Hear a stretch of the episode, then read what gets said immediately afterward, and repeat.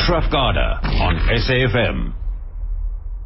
So I tell you what, uh, I suppose to check out facts and stories would be important all the years, as per the journalism discussion we had earlier on. But it's becoming increasingly important in the light, sadly, of the growth of fake news.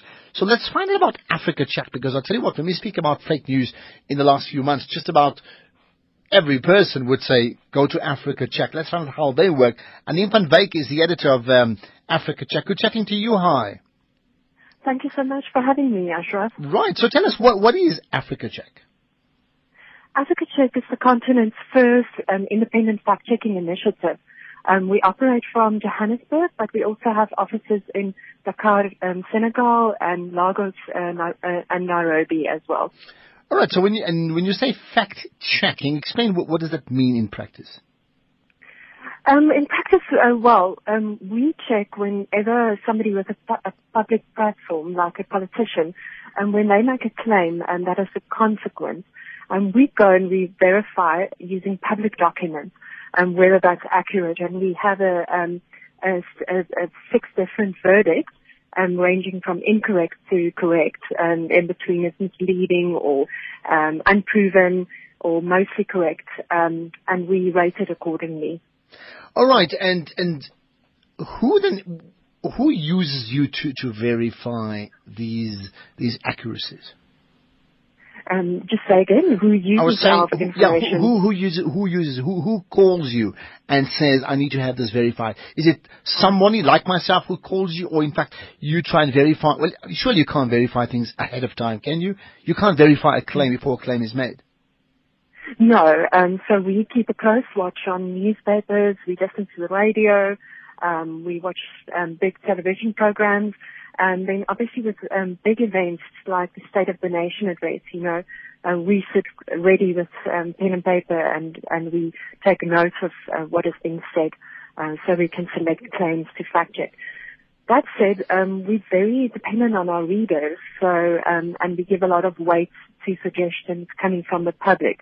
Um, because a big part of Africa Check's mission is to get people to be more critical media consumers and to ask questions um, and to flag those claims that sound, you know, maybe too good to be true or a little bit dodgy uh, for us to check out. So clearly there must be an increase in terms of people now using you, right, compared to before?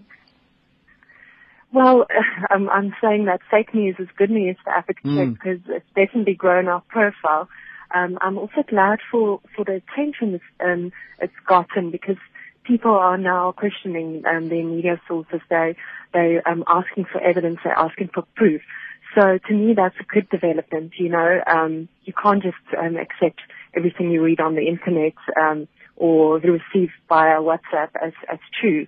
Um, we can't be everywhere, so we try our best and we look at the most important claims. But in the end, every single one of us that has a social media account or a telephone or um, you know, just passes on gossip on the street um, need to be more critical. Let's talk about the resources you have, you know, uh, in, in, terms of fact checking. So, so you would obviously, somebody would, would like myself, would, would investigate something and ask you to check it out, but, but you'd need to have a team to verify these things, right? Give us a sense of what happens behind the scenes.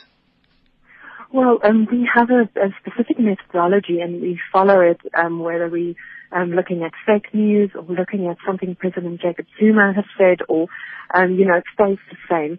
So um, we have a research team. Um, it's dedicated um, researchers slash journalists, um, and they tackle uh, one or two claims at a time.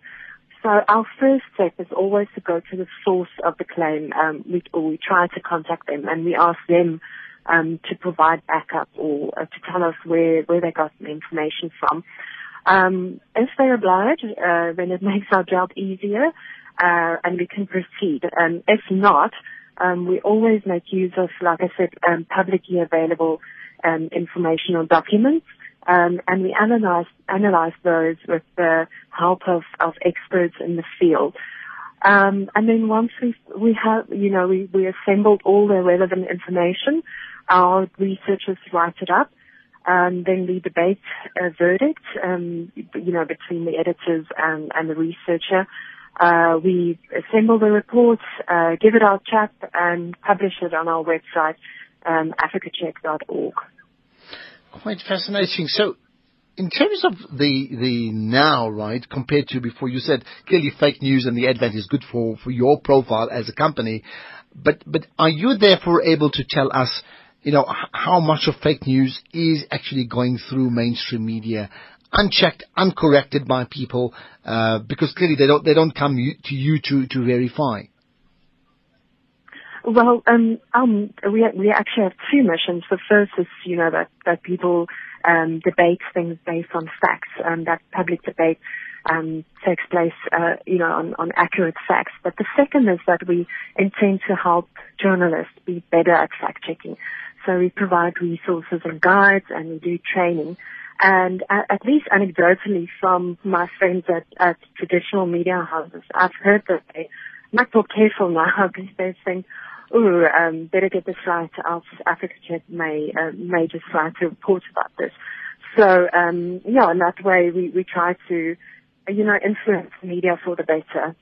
Okay, so so that's an important point. Do, do you find, uh, I mean, th- does it work both ways? One is if a person wants to verify facts or an organization, they would come to you and you would verify to say, yes, that president or that minister made that statement. It's absolutely true. It sounds bizarre, but it's correct, okay? That's the one part. The second part is if you pick up a, an error, um, or, or, or misinformation, whether it's deliberate as in fake news or unintentional as well, do you then alert that organization, almost like how the what the Advertising Standards Authority would say, "Holy, this, this advert's claims are out of line"?